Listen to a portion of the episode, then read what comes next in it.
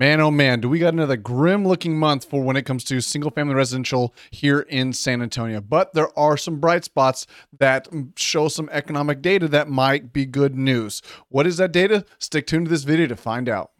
So the question is always the same How do I get into real estate investing if I have no money? How do I find deals? How do I negotiate deals? How do I find contractors and manage rehabs? How do I get the money to even buy these houses, to hold these houses? How does a rental work? How do you manage a rental? How do you manage tenants? How do you borrow money? How do you borrow money with almost no interest? How are all these things done and how are they done the right way? Well, I am John Barbera, and this is an investor's journey where we share with you how to invest in real estate the right way and how to get into it with no money, how to do this with real tactics that are working today in the market that we're in right now with things that we are personally doing. So, welcome to the show. I'm John Barr with an investor's journey, bringing you the best tips, tricks, and strategies to help you succeed in real estate the right way. In this channel, we go over everything that's currently working in our business and some of the things that are not. So if you find this information useful, we would love it if you do a couple things. We'd love it if you like this and share this and consider subscribing to our channel. And without further ado, let's get right on to the update. All right, first up, we have the building permits issued for November. Single family residential was down to 560, and that is the seventh month decrease of double digits for single family permits and that which came in at 36% decrease year over year. Two to four units there's only six permits pulled. That was a 57.1% decrease year over year Five plus units was sitting at 698, which is a 10.4% increase. And this is the first month in the last six months that we've not had over 20% increase in single family or multifamily permits. So that's something as a bright spot that I'm kind of curious and watching is while single family residential permits have been going down, multifamily permits have been skyrocketing, some 1200% year over year. Average sales prices is sitting at 372, 126, which is a three and a half percent increase year over year. So that's some good news to see that the average sales price is back getting down to where it should be in that two to four percent range. Median sales price is sitting at 300,000 for the month of November, and that is a one percent increase year over year. And this is where I was saying some of the good data starting to come about is these lower appreciation numbers for housing prices, seeing a 3.5% average sales price and only a 1% increase in the median sales price shows that the raising of the interest rates that the Federal Reserve is doing, not buying the mortgage backed securities, is really starting to have an effect, which means that what they're trying to do is actually being accomplished, which means they're starting to get a grasp on inflation. So now that doesn't mean it's going to be able to turn back on and we're going to be in the boom times again, but that means that this not knowing what's going to happen of constant rate hike after rate hike after rate hike and seeing prices continue to increase has potentially stopped drastically slowed down or drastically slowed down for sure. So that is some of the good news that we're starting to see come out of the data that we're pulling. Now let's take a look at the median sales price charted on a graph going back to June 2010. And what you're really seeing here leading all the way up to 2020 was our normal real estate cycle, which I really truly believe we are going to get back to very rapidly to where it goes up in the summertime, down in the winter, up in the summertime, down in the winter, where you can really see these last couple years where it kind of shot up over the summer, flatlined over the winter, shot up over the summer, flatlined over the winter. So I think we're gonna we're starting to see at this time right now in some of the information as the normal cycle is really taking effect. Where not only do we have rising interest rates, but it's also the winter for real estate sales, and you'll see that in this next slide. Before we get to that next slide, I forgot there's one more the year over year appreciation. And you can really see what this, what the, the 2020 really did to the appreciation levels as they rose up, but you could see how fast they have dropped off. And I am not going to be surprised one bit if this number does go negative here next month and leading into the springtime, but we will really see. But if you go back to the last real estate recession that took several years, uh, the whole financial crisis really started about 2008, but it took it about two, three years before it bottomed out. And you can see at the very last little piece where it was still a positive appreciation before it went negative for only a couple months and then it shot right back up and stayed that long. So that's why I track this information is I want to see what the past recessions have really done to real estate prices and what the cause and effect of rising interest rates are, which we are drastically seeing in this data right now. So like I said, I'm not surprised that this information goes negative for a short period of time and then turns positive again. And that's the stuff that I'm going to be looking for in this data that we put out. So make sure you tune in every month to check this stuff out. So now total sales were down almost 25% from this time last year, down to 2,295. And like I said, that's not only the rising interest rates that are really putting a damper on sales prices, but it's also the fact that it's the real estate winter for overall sales when people aren't buying around. And December is traditionally November, December, January are some of the worst three months that you will see in the real estate sales. So I continue to expect to see this I expect to see this information to continue to drop over the coming months.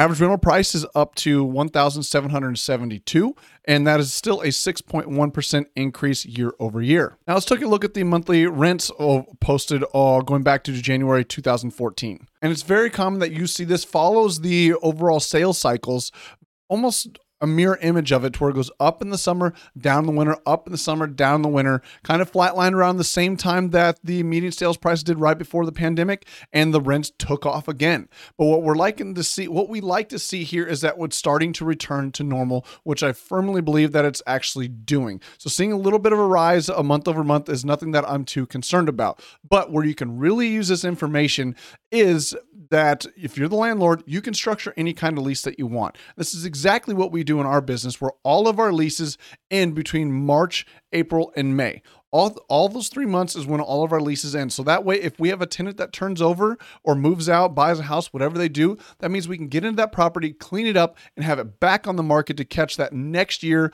of that uh, higher rent rate. Or if we're deciding to sell that property, it's right in the boom times of real estate. So that's something that I know a lot of landlords that see the information that we talked to started doing this after realizing this is exactly what happens. So that's something you can definitely do in your business, and I encourage you to do exactly that. Now down to employment numbers. We have finally crossed the 1.2 million employed here in San Antonio. That is a 2.99% increase year over year. And we gained 7,747,000 jobs. So that is still some good news that we are still, ma- even though real estate prices might be falling, our unemployment numbers are still holding steady and we are still growing our economy, which is good news, which means when the market does come back, there's plenty of people here to try to buy those houses. Unemployment was at 3.4 3.44%, and that is a 0.08% decrease from the previous month. Now let's take a look at employment plotted back 20 years. And you can see right here where the 2020 pandemic shot it through the roof and how fast it fell back off, and now we're trending lower.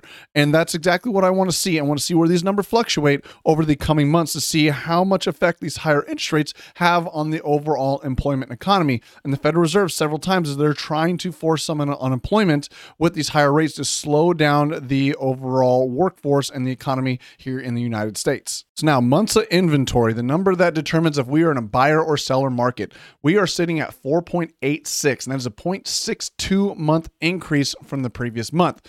November 2019, just November of 2019, just to give you some perspective, was sitting at 4.45%.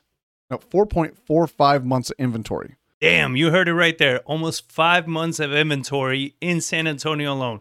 Right now, there's a lot of investors, just like yourself, all across the United States, that are scared. You're worried, you're not sure what to do, you're feeling stuck because of this market. I mean, it's insane. Everything has been flipped on its head. So, if this is you, if you're looking to dominate 2023, if you're looking to figure out like what is a good strategy, where should I be marketing? How should I be doing this? Maybe I should be doing flips, rentals, you know, and you're wanting that accountability, that kind of one-on-one connection, then we're opening up a few coaching positions so you can have that one-on-one. We're going to analyze your whole business. We're going to make sure you understand where you're going next. We're going to have weekly accountability calls.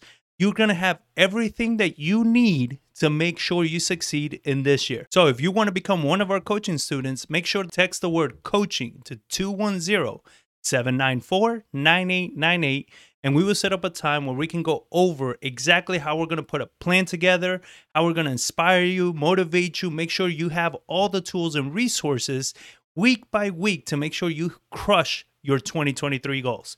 So, again, if you want to join this coaching program, text us coaching to 210 794 9898. Now, back to the episode. I want to talk a little bit about those months of inventory, and that is the number that we are watching the closest. And not only what the actual months of inventory is, but what was the the change from the previous month. So if we were to sit just like November of 2019, we're sitting at 445.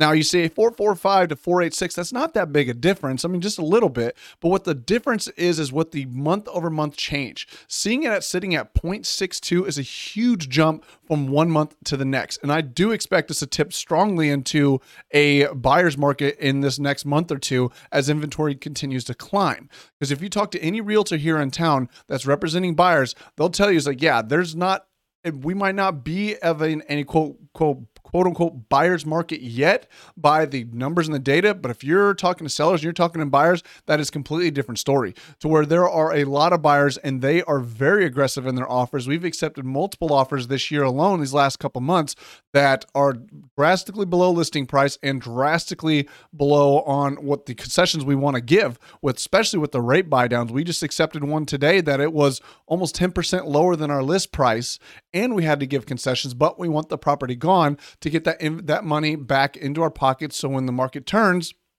and there's more buying opportunity, we have that cash and are ready to do just exactly that. So remember, keep watching this number as these information comes out and watch that the month change from the previous month to see when our month's inventory is really starting to find that bottom. And until that really stops jumping up by 0.5, 0.6, 0.7 month over month, I'm still debating that prices are going to continue to soften until that rate really gets down into the 0.12 uh, month inventory change.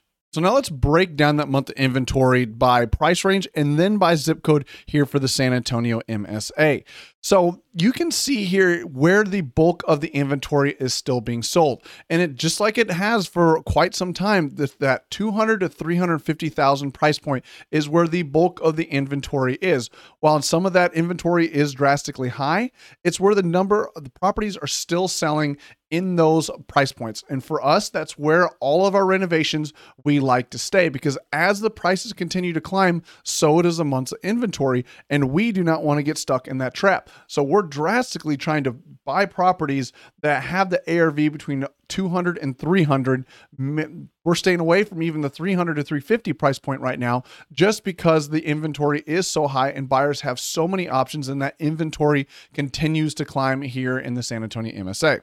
So now let's break down that inventory. Now, if you are interested in this full list, because I only give you the top 10 and the bottom 10, and there's like 65, 70 zip codes here in San Antonio, we need you to go ahead and track, text market to 210 794 9898. Now, we use this information information religiously.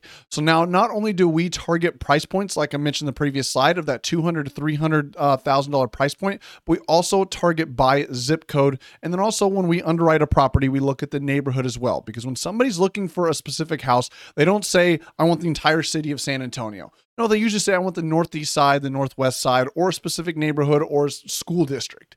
So that's why we target this stuff. Is when we buy a property, I want to know what the inventory level is for a price point, by neighbor for the price point, the neighborhood, and the overall zip code. Because I know if there's still low inventory in that area, and I'm buying, fixing, and flipping, there's less of a chance for prices to fall in that meantime while I'm doing my renovation.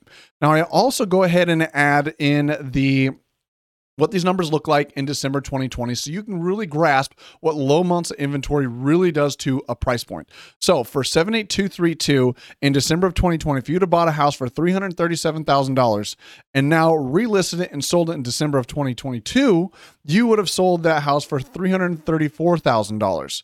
So you're talking, I mean, almost a hundred thousand dollar gain in that property in just two years. So if you'd have bought a property, lived in it for two years, and moved out, you'd have sold the exact same house for a hundred thousand dollars more. That is what low inventory drastically does to a price point, which is why we target it so much. And I think that's going to be a much more important piece to really do as these markets starts to normalize and change over these coming months and year because everyone's been spoiled these last two years where you bought a house, held on to it, and you could sell it for 20, 30, 40,000 dollars more than you anticipated when you bought it. Now's the time when you have to target the inventory levels and really make a good educated guess on is that price going to stay stable go up a little bit or fall, and the inventory is how you determine that. So, like I said, if you are interested in following this information, you want the full list for your zip code that you're doing some stuff in, go ahead and text market to 210 794 9898. We'll get you that full list. So now let's drop over to the highest months inventory. Now, typically people say, oh, these are bad. I want to stay away from these. It's not saying they're bad zip codes. It just means you have much higher level of competition if you're trying to fix, flip, and renovate in these areas. So you have to be much more careful when you look at this stuff and buy at drastically lower prices because if you're holding something, say you're flipping in 78252, there's a, mo- a year's worth of inventory on the market. That means it could take two, three, four, five, six, 12 months for your property to sell. That means you need to need to hold it that long or undercut the market and be one of the people that sells within a month or two. Because every time you make a mortgage payment or uh, interest costs or taxes, like that's coming straight off of your bottom line. So you need to be very careful when you're doing in investing in some of these zip codes is especially if you're doing it for the short term that you need to buy at a better price so that you can get your numbers to work and not sit there and hold it for 12 months on the market.